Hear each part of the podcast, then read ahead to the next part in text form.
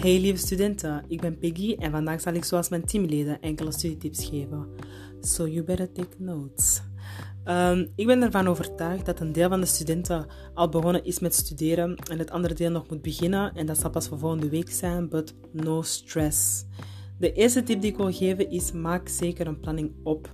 Dus schrijf in je agenda op op welke dagen je examens plaatsnemen. Zo kan je berekenen hoeveel dagen je nodig hebt om te studeren maar stel AUB niks uit en hou je aan je planning.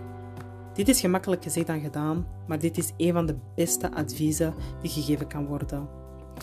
De volgende tip die ik ga geven, bon, hier ga ik richting de sociale media uit. Um, als je bijvoorbeeld iemand bent die niks wil missen, dus de fear of missing out.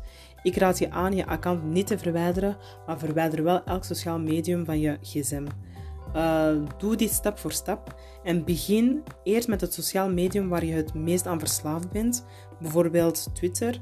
Na een week verwijder je Instagram en de week erop TikTok enzovoort enzovoort. Dus hierdoor ga je zelf opmerken dat je minder en minder tijd doorbrengt op sociale media en zo leer je ook zelfdiscipline hebben. Maak jezelf trots en beloon jezelf. Dit is echt heel belangrijk. En als je, nog beter, als je je nog beter wil concentreren, zonder al dat sociale media gedoe.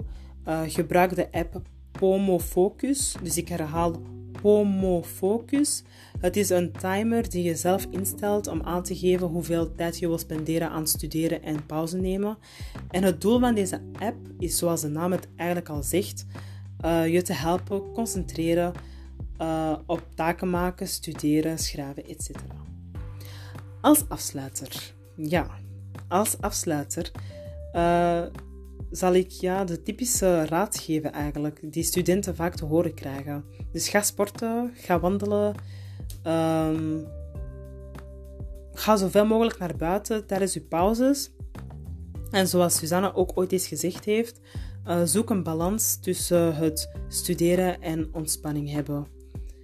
Dit waren dus mijn studietips. Ik hoop dat jullie er iets aan hebben en ik wens jullie alvast fijne feestdagen en heel veel succes met jullie examens.